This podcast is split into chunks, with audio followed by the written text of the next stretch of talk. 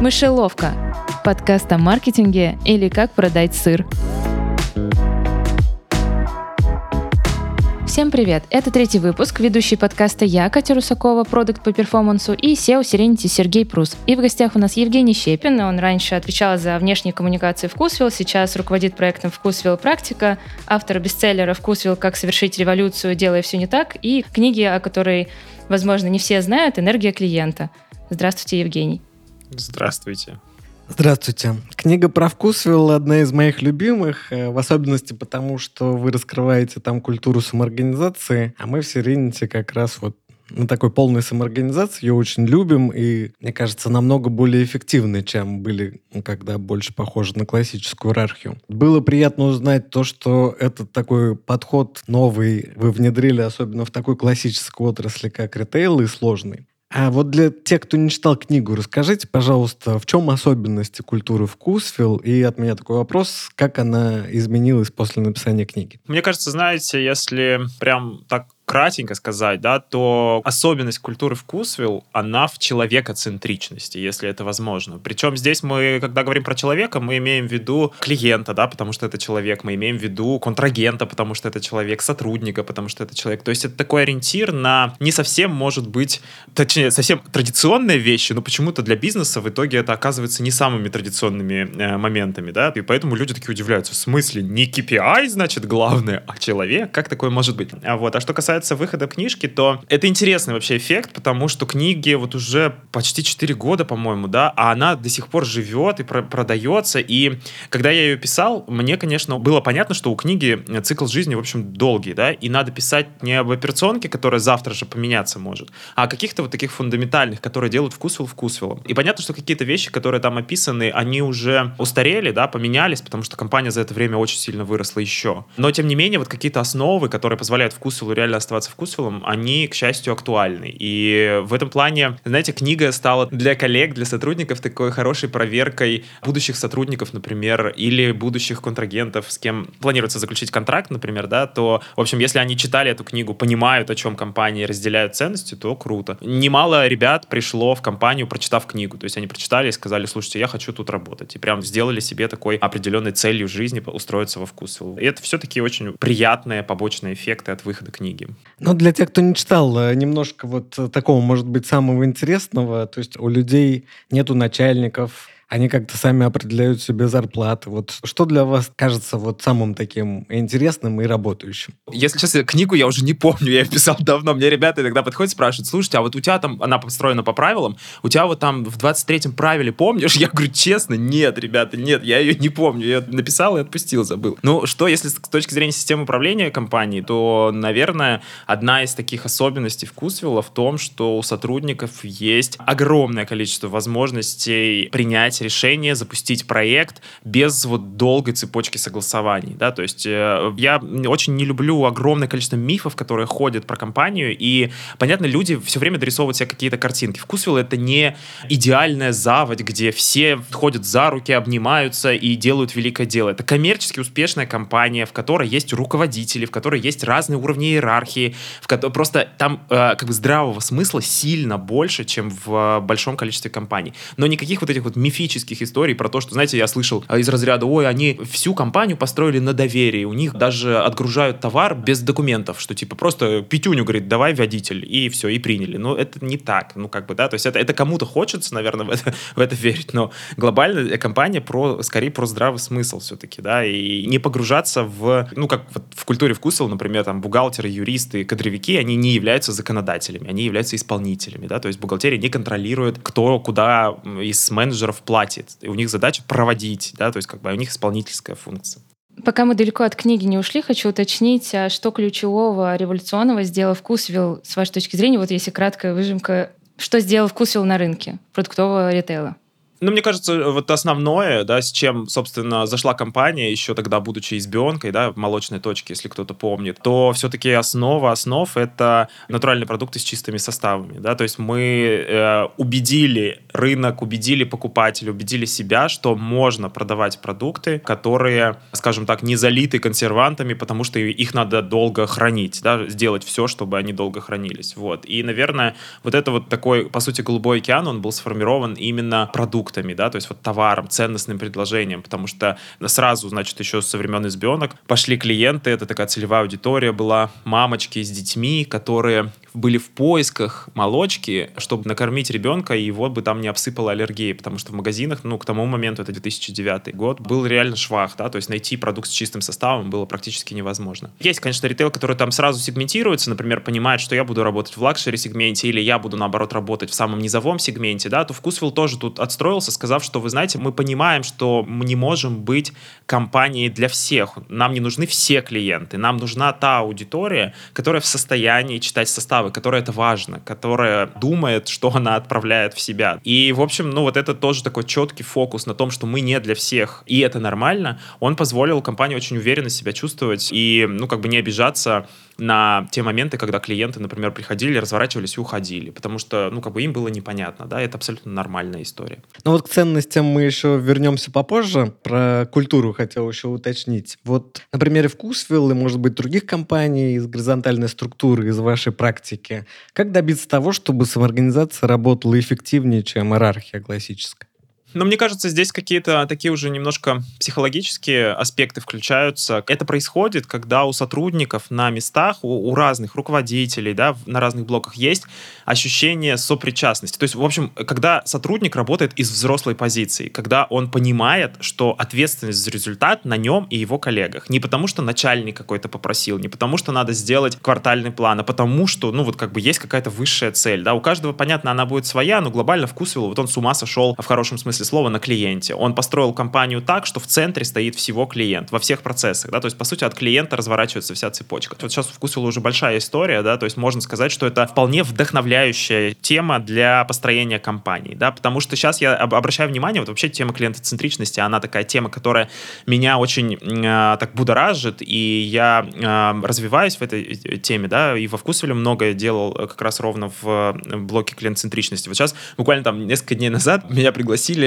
выступить перед э, руководителями всех российских регионов на тему клиентоцентричности. Я пока, конечно, отказался, потому что и государство, и клиентоцентричность — это немножко что-то какие-то две разные истории, да, пока на текущий момент. Но сам факт, как я понимаю, даже государство уже вдруг начинает понимать, что действительно мы можем как-то цепочки эти менять, как-то переворачивать. И дай бог, если государство пойдет в ту сторону, да, то есть это будет прекрасно. На уровне компании в целом это сильно проще делать, да, потому что, несмотря на то, что, да, ты живешь как бы не в вакууме, а в каких-то, опять же, государственных законах, но тем не менее ты прописываешь эти правила игры. И на этом этапе Вкусвилл просто решил, что мы хотим работать на клиента. И это очень помогающая история в том, чтобы понять, где нужно взять ответственность, какой проект нужно запустить, что сделать, да, и, собственно, вот воспитать тех самых взрослых сотрудников, взрослых руководителей. Потому что тебе никто не приходит и не говорит, вы знаете, а надо делать так, типа, выполняй, да, не такая культура. И поэтому, собственно, к вопросу культуры, опять же, очень она сегодня сильно работает и показательно, потому что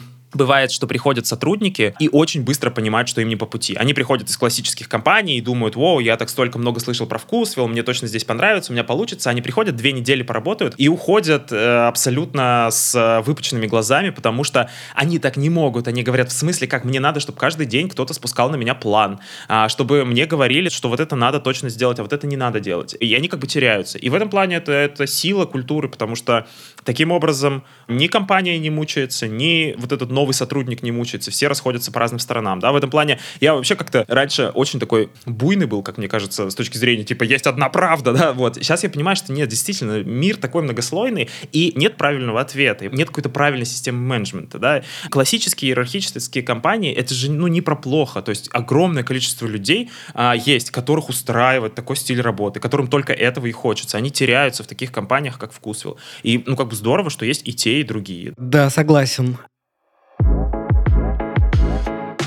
Вот вы писали, что в каких-то вот сложных ситуациях э, все-таки какая-то прямая диктатура может быть эффективнее. У меня в связи с этим такой вопрос. Мы прошли сейчас два сильных кризиса, проходим. Это ковид и сейчас СВО. Как, на ваш взгляд, вот э, самоорганизация, она более устойчива для сложных э, периодов? Или вот, например, сейчас культура стала какой-то менее самоорганизованной и больше директивной? Тут, опять же, нет правильного ответа, да, то есть, ну вот если вспоминать период вкусвилла в ковид, то компания потратила ноль секунд на то, чтобы дать сотрудникам удаленные доступы, потому что так работали всегда, да, то есть не было никакой задачи привязывать людей к офису, у всех были настроены удаленные доступы компьютеры, и в этом плане для компании не поменялось ничего. Коллеги по цеху, я не буду называть, они сказали, что у них целый месяц занял только переход, и занял он настолько болезненно, потому что люди сели по домам, ну, как бы у них реально кукушка-то немножко полетела, потому что всю жизнь им надо было ездить в офис с 9 до 6, а тут ты, пац, можешь проснуться и, извините, из кровати работать, о боже. Но тут, конечно, важно понимать тоже, что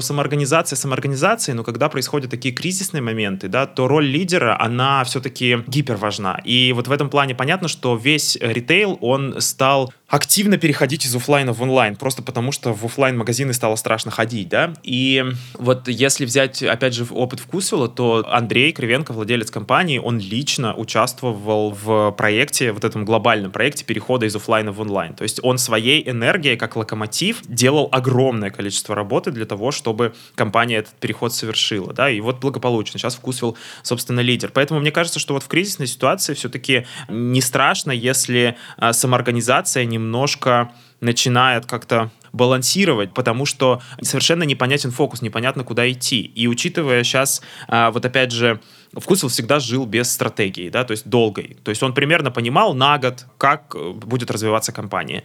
Сейчас этот навык очень помог, потому что у меня вот был опыт взаимодействия с компанией нефтяной одной, и они планируют на 7 лет. Я реально засмеялся в голос. Я говорю, ребята, вы вообще то ли оптимисты, то ли что, ну как можно на 7 лет сегодня что-то планировать? Они, они в ответ засмеялись надо мной и сказали, мы просто раньше на 57 планировали, поэтому сейчас, говорит, на самом деле это сильно короче, да, на 7 лет это для нас, говорит, очень мало. Ну, это вот вкус Кирилл, конечно, так никогда не жил и не живет. Он примерно понимает, там, чем будет заниматься в ближайший год, но глобально действительно, мне кажется, вот эти три просто каких-то невероятно сложных года, они показали, что, ну, правда, «Черные лебеди» — это на то и «Черные лебеди».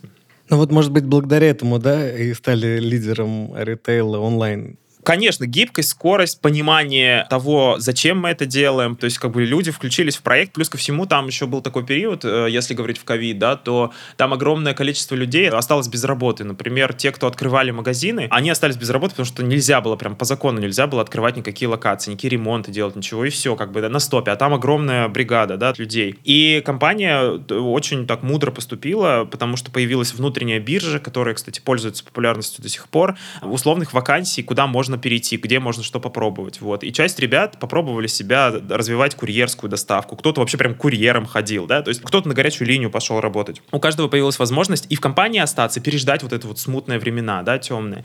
Вот. И самый прикол, что люди потом, попробовав что-то новое, а, остались в итоге на этом. Они сказали, ой, слушайте, а, а мне понравилось, типа, курьерскую доставку выстраивать, да, то есть вот я не хочу больше магазины открывать, я буду набирать курьеров, обучать их там, типа, ну вот, вот, пожалуйста, да, занимайся. То есть тут, как обычно, знаете, бывает, это не было бы счастье да несчастье помогло.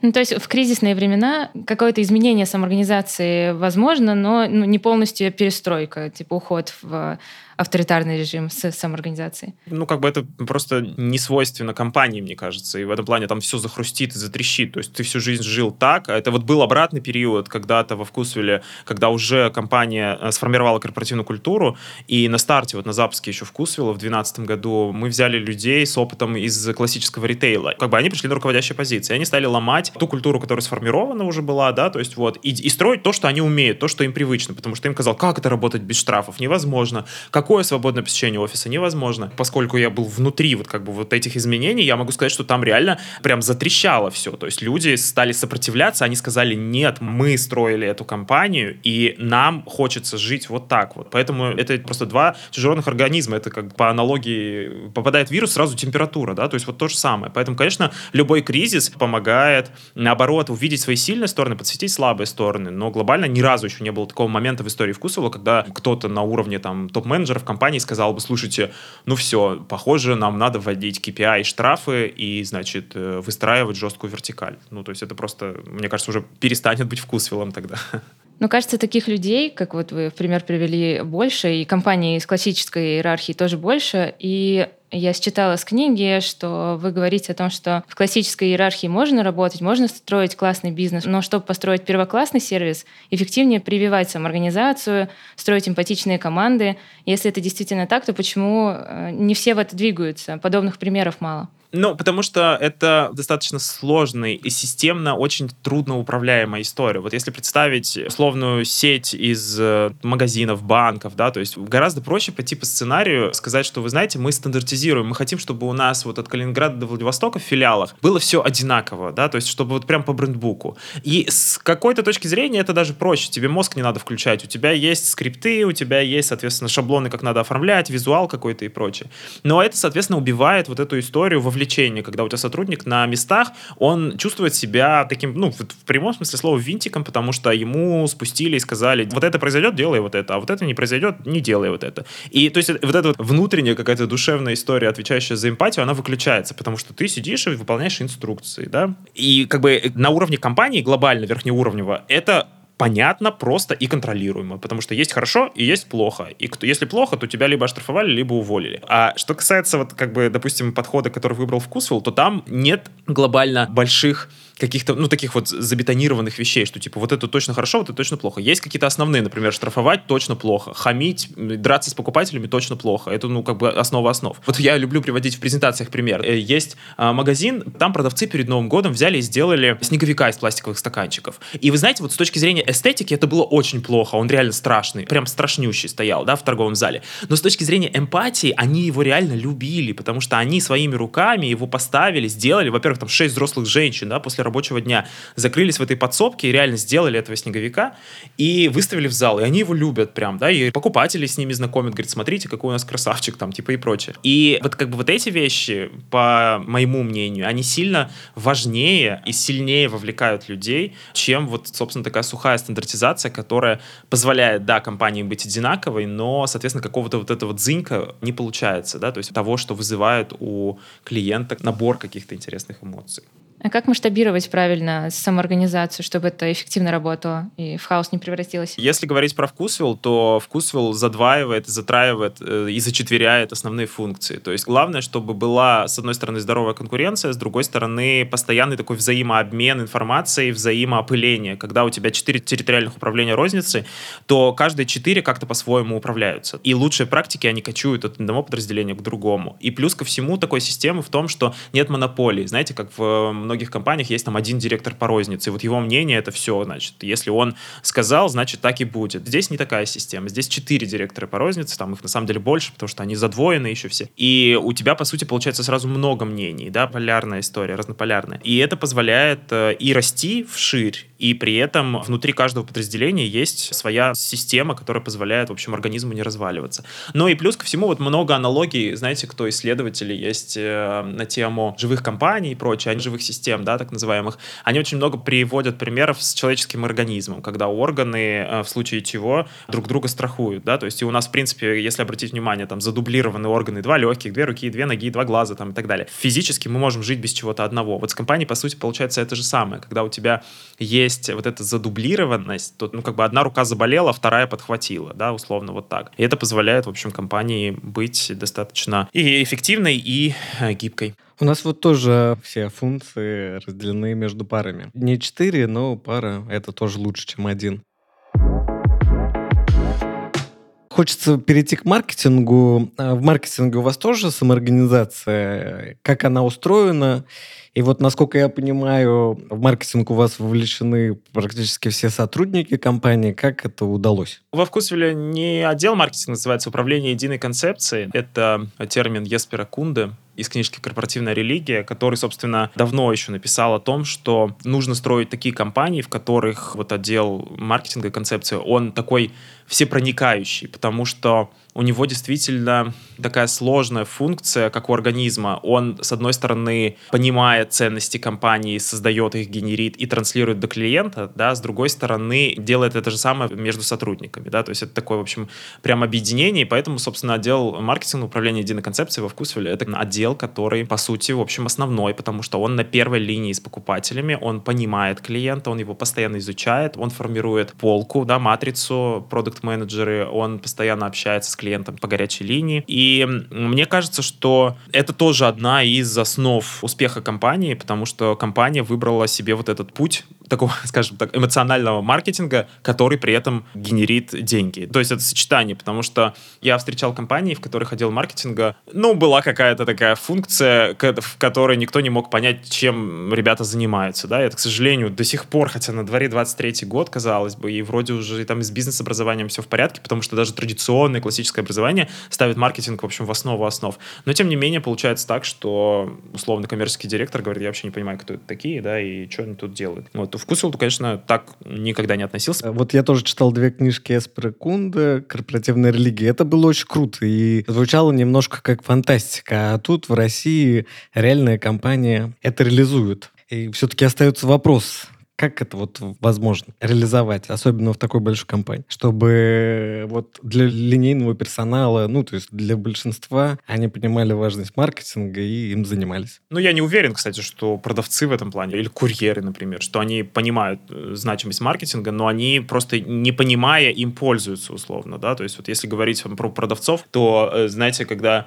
мы только заходили на рынок и было непонятно, как считывает нас клиент, то вот продавцы, как э, от зубов у них отскакивали, проскакивал, они говорили фразу, типа, чем же вы отличаетесь от всех остальных? Почему у вас, ну, как бы, продукт такой, а цена такая, да? То есть вот они говорили, как отче наш, что у нас точно вкусно и натурально, да? То есть вот это уже потом просто такая была притча во языцах, но это их понимание концепции. Или был пример, клиент заходит в магазин и там что-то очень громко спрашивают, типа, где у вас сигареты тут продаются? И продавец аж шаг в сторону делает, выходит и говорит, мы магазин здорового питания, поэтому у нас сигарет никогда не будет. Вот, то есть это ее понимание маркетинга, да, то есть она так понимает концепцию компании, она, в общем, в целом права. Понятно, что надеяться, что они будут транслировать до клиентов там вещи, которые, ну, условно, родились где-нибудь на стратегической сессии, ну, не приходится. Потому что это и не нужно. У нее должно быть какое-то свое понимание компании. И поэтому, собственно, а, к вопросу о том, как это произошло, как это стало таким большим, ну, так все большое когда-то бывает маленьким, да, и просто вот э, Алена, которая руководитель подразделения управления концепции, она, по сути, с основания компании в 2010 году она пришла, очень юная молодая девушка, которая просто вместе с Андреем вот эту задумку, которая есть, ее стали реализовывать реализовывать, превращать, упаковывать, скажем так, вот в, в компанию, которая росла по шагам, ошибалась, росла. И, в общем, мне кажется, что все максимально так закономерно получилось. Просто сегодня, конечно, это уже такая махина, да, большая. Уже сегодня вкусил заметен, вкусил много, да, но в основе лежат какие-то вот те же вещи, вот опять же, эмоциональные, эмпатичные, человечные, да, которые позволяют, и там слово клиент звучит, к счастью, я вот заезжаю периодически в офис, слово клиент как звучало там 10 лет назад, постоянно, да, так и звучит. Ну вот это добрый знак, на мой взгляд, да. В работе с клиентоориентированностью и, в принципе, в маркетинге очень важно, как подходим к работе с негативом и с факапами какими-то. И вы тоже в книге об этом писали, что Вкусвилл честно обрабатывает все негативные какие-то истории, которые возникают. И одна из подобных ситуаций, которая собрала много обсуждений, но для некоторых не была там полностью раскрыта, это кейс про ЛГБТ-пару. И, насколько я поняла из официального разбора, что ее э, эм, преподнесли как следствие самоорганизации как раз, как может сработать, если самоорганизация как-то не так э, была отражена. Вот что вы думаете насчет этого, как это вышло и что на будущее предприняли, чтобы подобного не возникало? В общем, история была такая, что это, в частности, это можно назвать, наверное, нюансом системы управления, когда у тебя нет долгих цепочек согласования, и ты построил такую систему, в которой ты говоришь, ты специалист в своей сфере, и я тебе как компания доверяю. И я тебя не лезу, не контролирую, не говорю тебе вот это надо, вот это не надо, потому что если идти по этому сценарию, тогда надо, значит, на каждого сотрудника по 58 руководителей, и каждый кого-то что-то где-то пересогласовывает. Вот там в, это ваша нелюбимая вертикаль появилась, да? Вкусил говорит, да, окей, на старте мы пожали друг другу руки с этим человеком, значит, мы работаем и благополучно сотрудничаем. Вот. И поэтому история с ЛГБТ — это инициатива пары человек, которым эта тема показалась актуальной, резонансной и важно подсветить на страницах Вкусвилла. Да? И это была не реклама, как ее сейчас называют, это была идея, была в том, что это статья на сайте Вкусвилл, которая рассказывала о том, что Вкусвилл магазин семейный, и люди все разные, и семьи все разные, и продукты у нас все разные, и вот среди прочих семей, которые встречаются в мире среди покупателей, да, они сказали, сказали, что семья это не обязательно мама, папа, 8 детей, грузовик. Это может быть еще и вот семья. И привели э, историю с семьей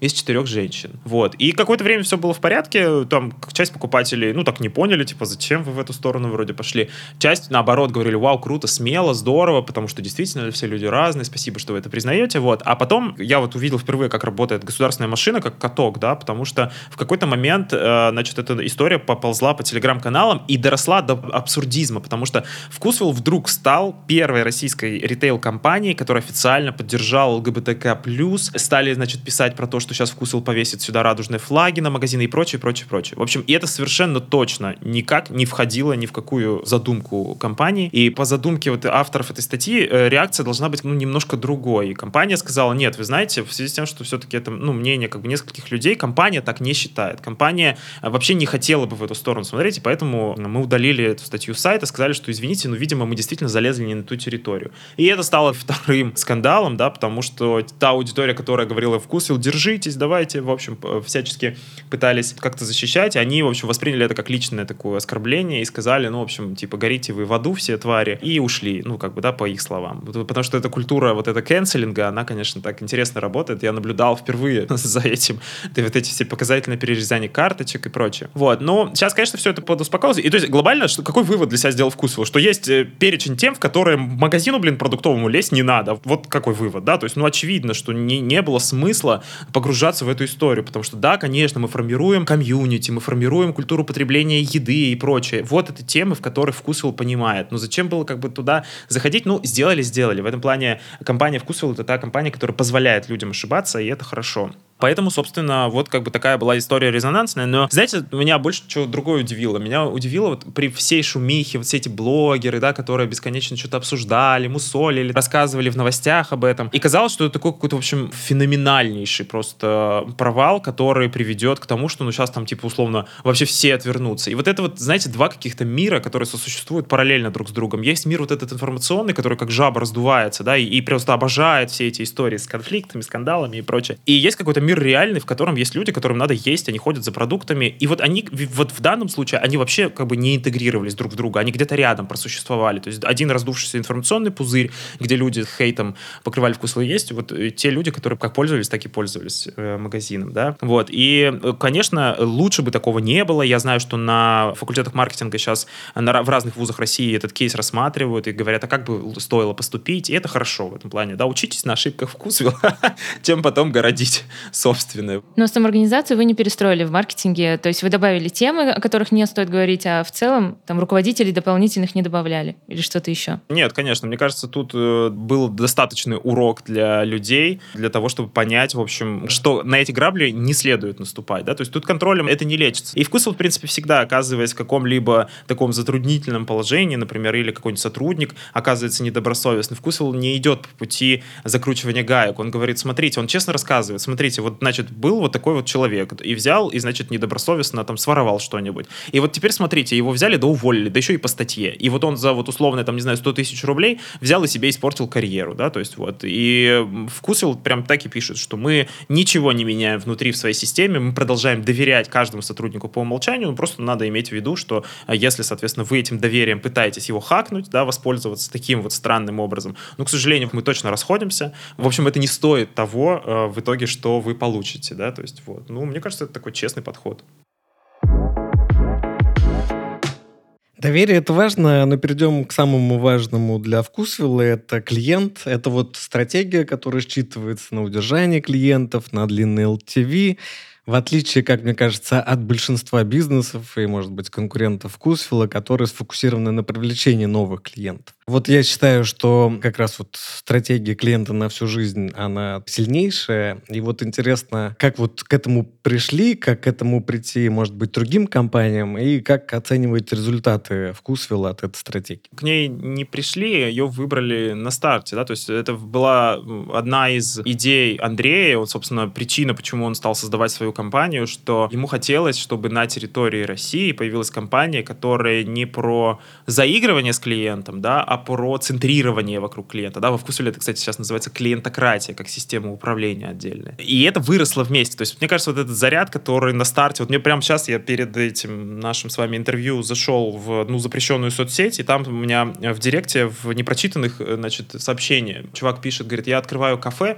а, скажите, пожалуйста, как обезопасить себя от иерархии? Такой забавный на старте, конечно, вопрос, вот, но не ответишь ведь просто так на него, да, то есть, как бы, ну, я написал захотеть, как бы, в первую очередь, да, во-вторых, точно доверять и понимать, на чем ты держишь фокус внимания, давать большие куски ответственности сотрудникам, но при этом все равно я понимаю, что на старте компании роль собственника, она ключевая, он простраивает, да, всю компанию, он ведет ее, потому что сотрудники могут где-то в моменте потеряться и прочее. Сейчас, знаете, еще какая интересная история? Вот я вот сказал, что избенки это была целевая аудитория мамы с детьми, да. Только сейчас, прикиньте, дети-то уже выросли, они уже продолжают ходить. То есть это та история, когда у тебя клиент действительно приходили с одним сначала ребенком, потом с двумя, потом с тремя, а потом дети вдруг уже пошли, да. То есть дети уже большие и идут сами себе что-то покупают, что-то находят. У меня два сына, они по сути выросли на продуктах Вкусвилл. Мы сами очень лояльные потребители. Это, конечно, получилось у Вкусвилла делать хорошо, потому что мы сейчас вот увидели, когда начались все вот эти разброты шатания, и люди по поехали по странам э, СНГ переезжать и прочее, то вот э, номер один сейчас просьбы откройтесь в Ереване, откройтесь в Тбилиси, откройтесь в Алмате, потому что ушло что-то важное, да, и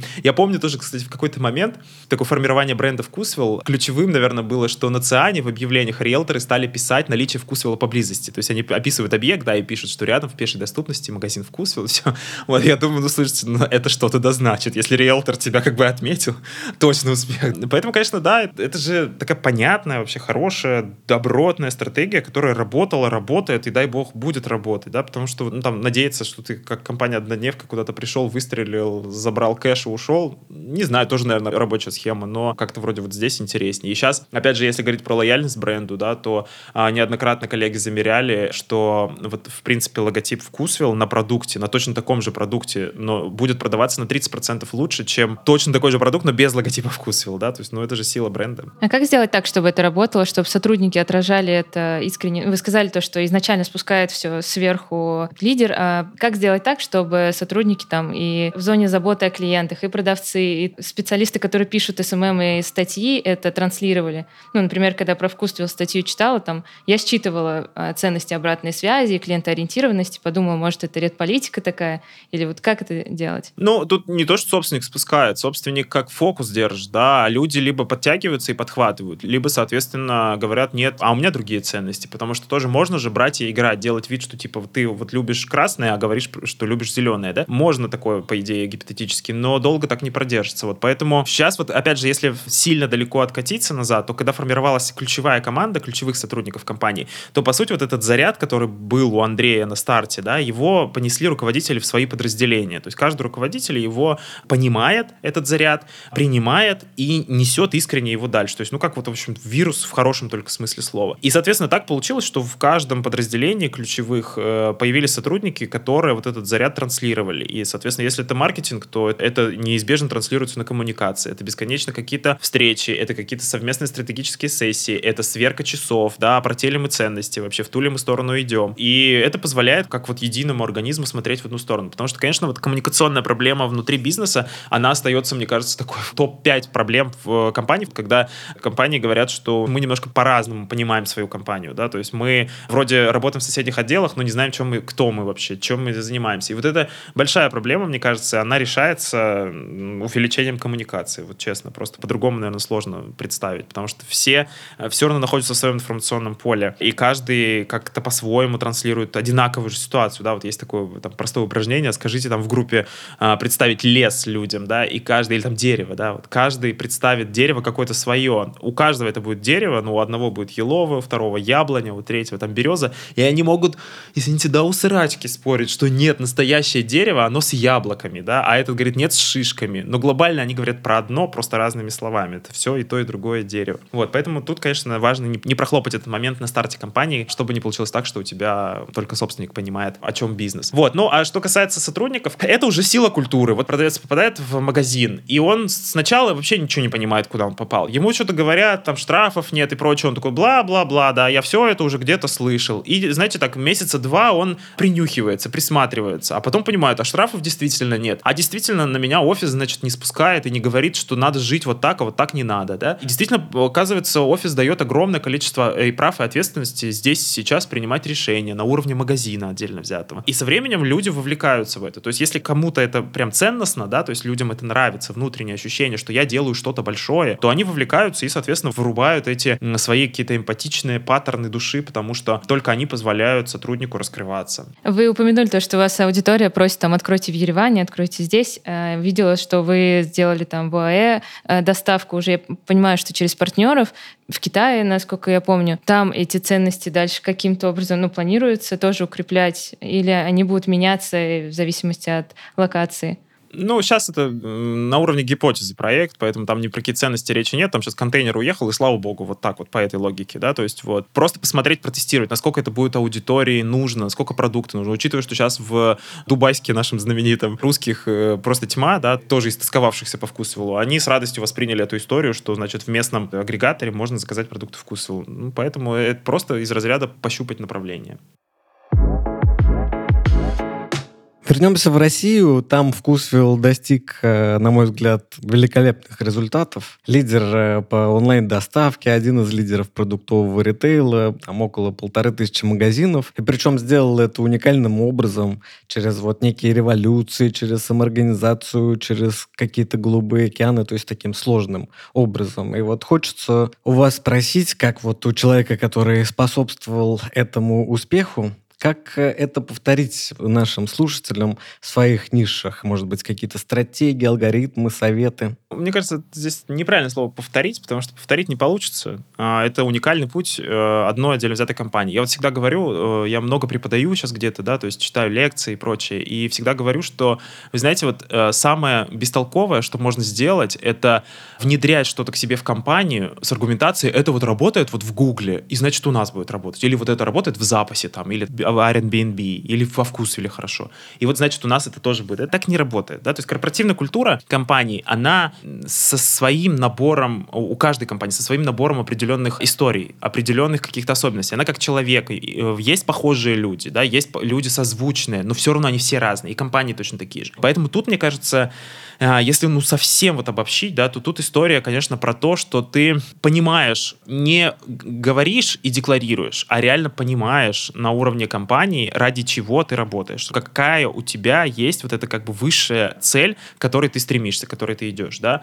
И если у тебя получается делать так, что слова не расходятся с действиями, то вот долгосрочность бренда, она происходит именно там, где-то на стыке, да. Как, эта история, конечно, очень такая не быстрая, она про долгий путь и сложный путь, вот, но она точно жизнеспособна, потому что вот сейчас, если опять же уж мы все сегодня поговорим про вкусвилл, да, если говорить про него, то ведь компания преодолевает уже какой кризис по счету. И раз за разом демонстрирует свою устойчивость экономическую, да, вкусвилл компания, которая зарабатывает, а, открывает магазины, развивается без кредитов. Это всегда так было, есть и, надеюсь, будет. Вот. Это идеологические какие-то истории. То есть вкусвилл оказался сейчас вот вроде такой тренд на импортозамещение вроде, да, а вкусвилл уже в этом тренде живет давным-давно. То есть, по сути, стартовал с этого. Он сказал, вы знаете, а я хочу развивать российских производителей, потому что мы все живем в одной стране, и если мы будем продавать российские продукты, значит, э, в стране же будет хорошо. И получилось так, что вот как бы вот такой набор каких-то правильно выбранных, что ли, шагов на старте, они позволили компании идти вперед. Ну и, наверное, из таких серьезных плюсов тоже Вкусвилл умеет признавать ошибки, умеет ошибаться, вот в первую очередь так, да, потому что есть компании, которые на уровне культуры прям боятся ошибок. Вот тут никакое развитие, конечно, невозможно.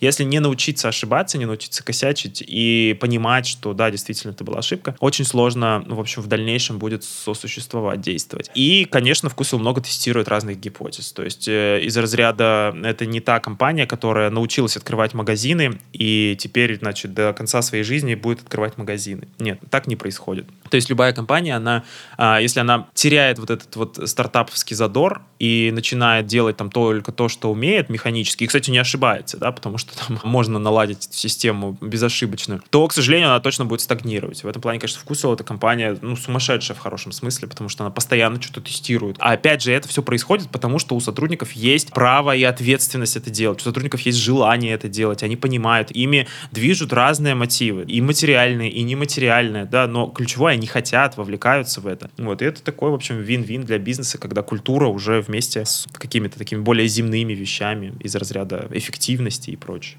То есть основная стратегия, если обобщить, то получается, что культура, которая стремится к каким-то более высоким целям, чем просто там зарабатывать деньги, которая экспериментирует и не боится ошибаться, и где есть вот большая доля самоорганизации? Вообще, вот э, я тут вел страцессию для одной компании, и у них была выбрана цель, и она была оцифрована. И казалось, они так хотели ее, прям хотели, чтобы у них была понятная оцифрованная цель. И вот прошел, значит, год, и они поняли, что их никого на уровне руководителя, их там было человек там 12, да, никого эта цель вообще не драйвит никак, потому что она вроде понятная реально, да, она в выручке там прочее, но она не вдохновляет, и они позвали меня, сказали, что, в общем, проведи нам страцессию, пожалуйста, для того, чтобы нам найти вдохновляющую цель. Мы хотим намечтать себе компанию будущего, да, куда мы хотим идти. Важно не забывать, конечно, что бизнес, он про э, деньги тоже, естественно, это очень важный момент, да, Вкусвилл это компания, которая прекрасно зарабатывает. И, это как бы одно не взаимоисключает другое, потому что я вот так часто вижу, что в предпринимательском сообществе э, встречаю, нет, особенно предприниматели еще как-то лучше это понимают, а вот в менеджерском сообществе скорее, да, когда то люди такие типа, ой, да ладно, любой бизнес это там тут только про бабки. Частично они, конечно, правы, это точно про деньги, да, но я говорю, а тогда человек, ну как бы он только ради того, чтобы, ну вот есть, вот просто родился, пришел на эту землю, просто есть. Биологически это же правильно. А они такие, ну вроде как бы да, ну вроде как-то и не хочется признавать, да, ну как это только есть. Вроде что-то для чего-то мы другого должны. Или там вот есть анекдот этот, типа, чувак умирает, и как, в чем же, говорит, мое было предназначение, да, и там ему Бог говорит, помнишь, там 30 лет назад ты ехал на поезде в вагоне-ресторане, там сидела такая красивая блондинка. Он такой, да, да, все помню. И вот, говорит, она повернулась к тебе, посмотрела, улыбнулась и попросила передать салонку. Он такой, да, помню. Он такой, так вот это и было твое предназначение по жизни, да, передать кому-то салонку. Ну, грустно же, как бы, да, но, но, но кто его знает, вот. Поэтому, может, кому-то так на самом деле симпатичнее живется. Бог его знает. Тогда такие компании тоже имеют место. Можно ли выделить что-то, что точно не стоит делать или ожидать на пути к лидерству, если ты решил завоевать э, рынок, стать первым? Ну, кстати, что-то я не, не уверен, что Вкусвилл прям мечтал стать первым. Ну вот в доставке, наверное, уже хотел, да, а вот так он же до сих пор не первый. То есть там сколько, какие федеральные ритейлеры, он же понимает прекрасно, что он меньше. Но я думаю, что точно не стоит говорить одно, а делать другое, да, ну в противовес, соответственно, если ты всячески транслируешь, что ты весь такой про клиента, а при этом на самом деле у тебя все собрания проходят про то, как ты вы только считаете, короче, на них, да, то, ну, наверное, так странно. Это такой немножко блеф. То просто определитесь честно вообще про что вы, и это и транслируете в мир, да, то есть потому что это всем проще, это как бы не вызывает шизофрении корпоративной у сотрудников, потому что когда они на каких-нибудь страцессиях условных видят, слышат одни вещи, а потом в жизни вообще с другим встречаются, ну, как бы это диссонанс же, это расхождение, мало кто хочет в этом участвовать. Но еще, мне кажется, важно а, вот не копировать, да, потому что лидерство — это не про копирование, это точно про свой путь. Можно на, на старте что-то где-то подражать и смотреть, подсматривать какие-то вещи, но совершенно точно потом лидеры всегда отличает то, что лидера рынка, я имею в виду, да, то, что он этот рынок ведет за собой, он запускает тренды, он не боится пробовать новое. Вот, поэтому просто на одном условном копировании далеко точно не уедешь. Как бы скопировав чье-то, получается, единственное, что ты можешь делать, это как-то влиять на цену, ну, условно предложить на 2 рубля дешевле, чем у твоего конкурента, и выходит, что это, ну, не путь даже, не стратегия, не путь, ничего. Это просто какая-то история на короткий промежуток времени. Вы упомянули о лидерстве в доставке. Она действительно впечатляет. Для тех, кто не знает, она бесплатная и ночью, и от любой суммы. И я еще, насколько слышал, что Вкусвилл на этом зарабатывает, в отличие от многих конкурентов, у которых доставка как раз платная. Вот первый вопрос, как это удалось? И второй вопрос, это, может быть, и есть пример Голубого океана, о котором вот вы тоже рассказываете. И, может быть, есть еще какие-то примеры из вашей практики, где это вот получалось? Да, Вкусвилл действительно зарабатывает на доставке, и это возможно благодаря, ну, как бы, опять же, комплексу мер. Это, это лояльность бренда, это хорошие условия, это возможность заказать то, что ты, например, не мог купить в магазине, потому что этого физически не было. Это хорошая инфраструктура, сеть, да, то есть сеть из 1400 магазинов и, там, по-моему, порядка 150 дарксторов. Это, конечно, позволяет э, сильно снижать издержки, не гонять курьера из одной части в другую, да. Это позволяет не терять клиента, потому что если раньше, например, вот любой ритейл вам скажет, например, идет дождь или снег, и, например, это выходной, и люди предпочитают вообще не выходить из дома, да, и сразу у любого ритейлера раньше это минус 30% к продажам. То есть все такие, о, посмотрели, дождь будет, значит, можно ничего не вести, вообще никто не придет. То сейчас ровно обратная история происходит. Сейчас, наоборот, курьеры, они все бегают как заряженные. Или летний сезон. Вот сейчас каникулы начались у детей. Раньше все, вкусил, сел, короче, и до осени сидит, грустит. Как так, когда у нас там вернутся детишки, значит, потому что с ними вернутся родители, и все будет снова хорошо, да? Сейчас в этой, этой проблемы тоже особо нет, потому что в Подмосковье дачи, пожалуйста, тебе все привезут, да, то есть ты не потеряешь этого клиента. И это, мне кажется, знаете, вот тоже уже последние там лет пять бесконечно говорили про эту омниканальность, да, что надо с клиентом касаться в разных местах, через разные каналы. И все-таки, типа, да-да, все понимали. Но вот мне кажется, по-настоящему, что такое омниканальность, поняли только сейчас. Что можно клиента с разных сторон. То есть он у тебя остается таким, в общем, гибридным э, созданием, которое и в магазин офлайн ногами приходит, и доставкой пользуется, да, и то, и другое, и третье делает. Вот, ну, конечно, в доставке другой чек средний, он выше, чем в магазине. И я думаю, что это хороший момент захода вкусвилла на этот рынок, потому что, получается, у тебя сочетание классного продукта с э, хорошими условиями, да, то есть ты действительно как бы пригодился клиенту, ты решаешь какую-то его проблему, вот как это тоже часто принято говорить, да, то есть решите какую-то конкретную проблему. Ну вот сейчас тоже, знаешь, прикол был. Вкусвилл зашел в 2020 году вот на рынок доставки, и вот как раз с этими условиями это все было очень круто, это быстро, здорово, а потом год проходит, и клиенты говорят, слушайте, а где вы там эти два часа таскаетесь? Можно, говорит, нам как-то побыстрее, потому что, извините, говорит, но мне тут за 15 минут привозят, да, самокат, пожалуйста.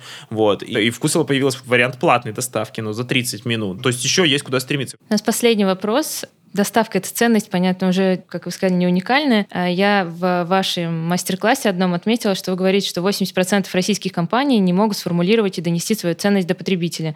И в книге приводили пример, когда иногда компании доносят, пытаются, формируют эту ценность, но не совсем правильно, как, например, транслируют качество, когда по факту люди из-за цены к ним приходят. И как выбрать правильную ценность и правильно ее доносить? делать эту работу совместно с клиентом. То есть вот у вас есть свое какое-то представление о компании, и вы себя как-то позиционируете внутри. Это одна плоскость, да? Но есть еще плоскость такая, то, как вас э, позиционируют другие, собственно, да, то есть клиенты. Они как-то вас уже понимают, они вас за что-то выбирают, к вам зачем-то идут, и эту информацию важно напитаться ею, потому что вы можете 10 тысяч раз рисовать себе какой-то идеальный образ, что вы, как там, не знаю, булочная, например, меняете культуру потребления хлеба, да, но клиент вас выбирает совершенно как выясняется потом за другое, у него какие-то свои мотивы. Ну вот я тоже люблю приводить пример из практики, да, со вкусом мы так, значит, рисовали там все картины, что мы, значит, такие концептуальная розница и прочее, люди к нам идут за идеей, а люди говорят, там порядка 30% сказали, слушайте, мы, ну как бы, да, мы ходим к вам, но идем просто потому, что у нас на пути, то есть магазин у вас на, на пути, на дороге, да, то есть если, говорит, вы уйдете, то, ну, кто-то другой встанет, мы будем к другим ходить, нам не принципиально в этом плане. Вот, это было так обидно, на самом деле, да, но, но это было честно, потому что это позволяет вот эту пафос пафосную дичь вот эту, которая у тебя есть внутри, а ее очень заземлять, снижать, потому что клиент, он очень категоричное такое создание, он черно-бело мыслит, а его процесс вообще никак не интересует, он сразу про результаты, он либо соответствует, либо не соответствует его ожиданиям. Вот, поэтому обязательно эту работу делать совместно, анализируя себя уже как бы настоящего с тем, как вас считывают, потому что здесь на стыке и рождаются какие-то вот эти ценностные предложения, да, которые ты, может быть, даже не подсвечиваешь, как бы не замечаешь, а на самом деле для людей это оказывается важно. То есть там вплоть до того бывает, что, не знаю, вот тут кафе Андерсон, да, и родители говорят, вы знаете, обожаем кафе Андерсон, там все вкусно, понятно, классно, игровая детская, но еще, говорит, лучше всего, что там есть фен для вспотевших детей. То есть у тебя, когда ребенок как бес на, наскакался, значит, в детской комнате, а на улице зима, то ты не можешь выйти с ним сырым. А тут, говорит, вот компания понимает это, повесил этот фен, и так классно, и мы здесь посидели, и ребенок набесился, и высушили его этим феном, и пошли. Как бы вот так работает клиентское мышление. Здорово. И книги у вас, и диалог сегодня получился очень структурный, четкий. Все ответы понятны. Это очень радует. Да, большое спасибо.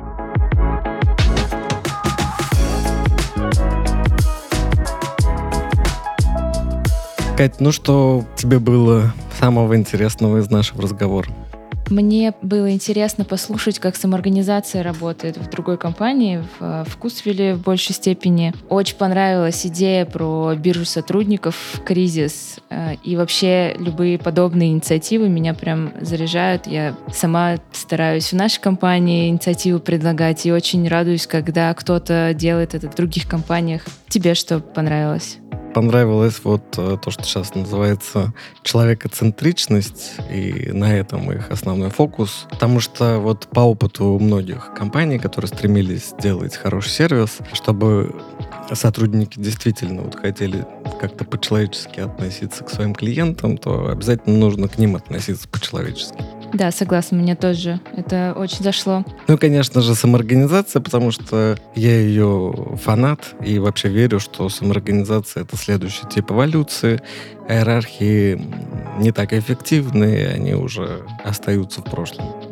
Еще мне очень понравилась вот такая стратегия, то, что мы назвали клиента на всю жизнь, потому что это намного выгоднее для бизнеса, потому что те компании, которые ориентируются на продажи, они закладывают огромные деньги, вот, потраченные на маркетинг и на рекламу, которая съедает прибыль, вот, в отличие от постоянного клиента, на которого не нужно нести отдельных каких-то расходов. И, как правило, такие вот клиенты на всю жизнь лояльно, они еще много рекомендуют своим знакомым и друзьям, тем самым, может быть, даже вот этими рекомендациями принося еще больше денег от и так большой суммы, которую бы они за всю жизнь оставили бы в этой компании.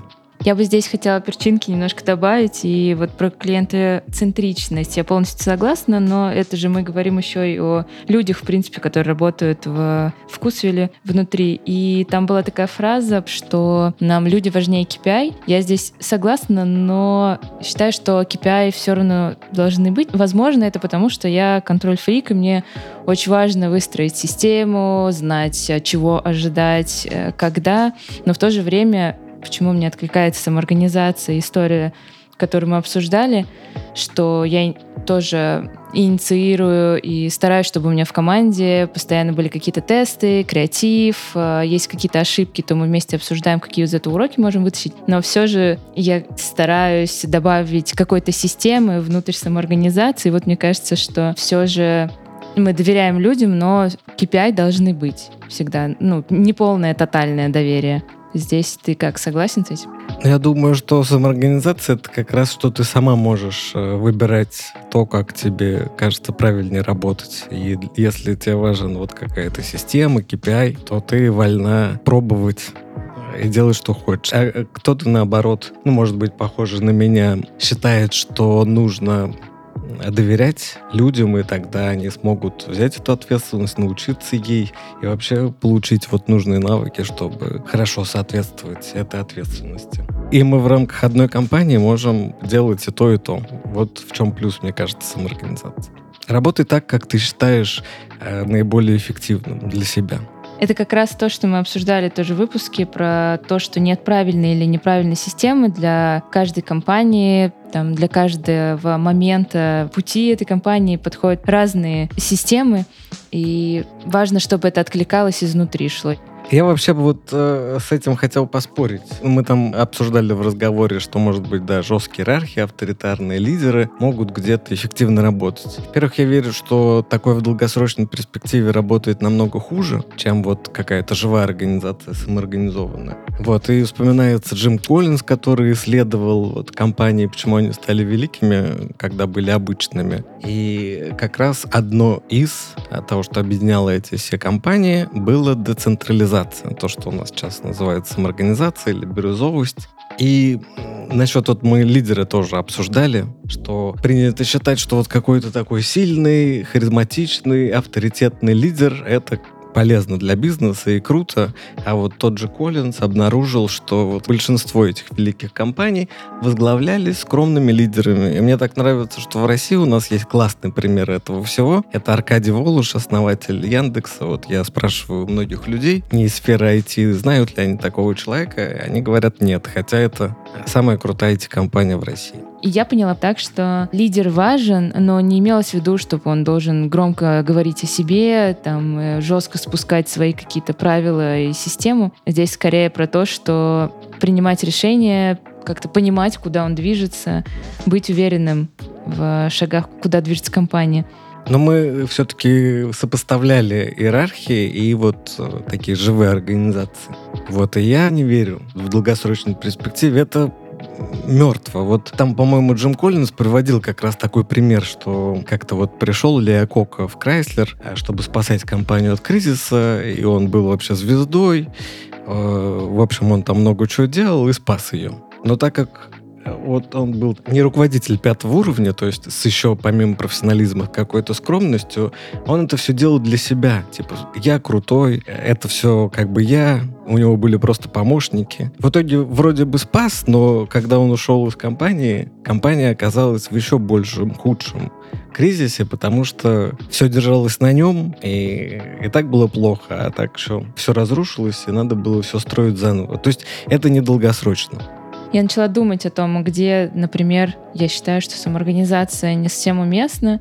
И из примеров сейчас что пришло в голову, это медицина. Вот, ну, мне кажется, что в медицине, например, в клинике какой-то самоорганизацию не построить. А вот э, сразу поспорим. Смотри, вот есть классная книжка «Открывая организация будущего» как раз. Одна из первых, кто профессионально описал этот тип организации живой. И один из примеров, которые показывают, как круто работает самоорганизация, это как раз была медицинская компания, которая работала совершенно самоорганизованно разными группами, сама расширялась постоянно и была очень эффективна. А вообще, смотри, насчет примеров. Вот мы сейчас разговаривали с Кусвиллом. Это ритейл это очень консервативная такая жесткая отрасль. Меня вот это как раз удивило больше.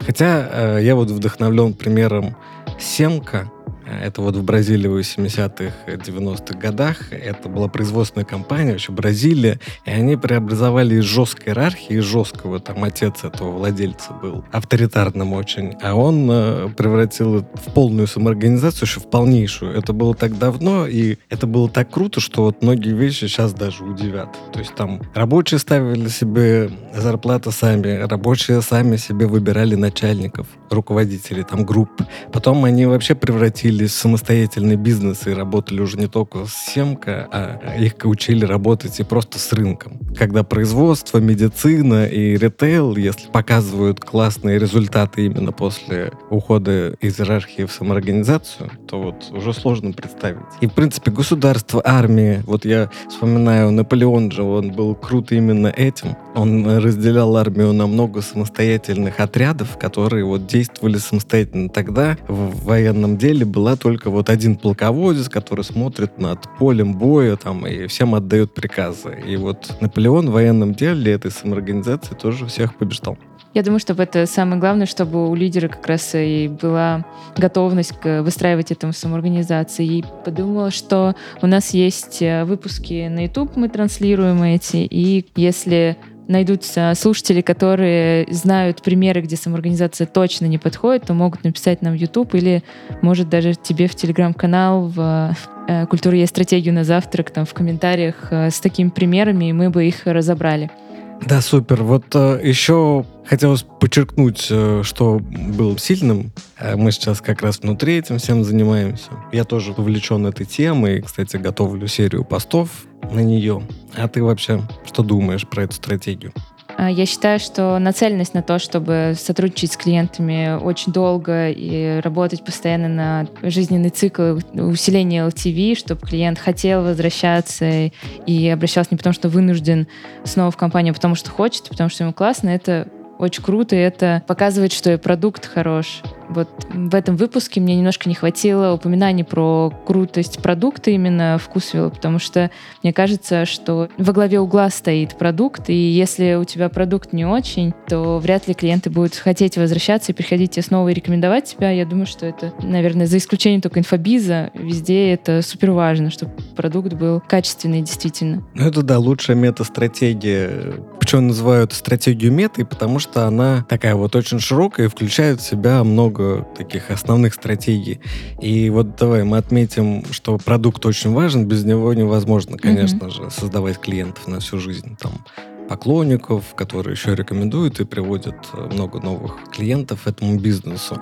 Мне кажется, невозможно это построить без вот как раз человекоцентричности, то есть без человеческого сервиса, чтобы по-человечески вся команда, все сотрудники, даже особенно когда это большая компания, относились к своим клиентам. И вот мне кажется, что это невозможно как раз без самоорганизации, децентрализации. В долгосрочной перспективе, когда сотрудник сам понимает, что это его место, он э, осознает вот какую-то такую более высшую цель, зачем он это делает, а не просто за деньги, за работу.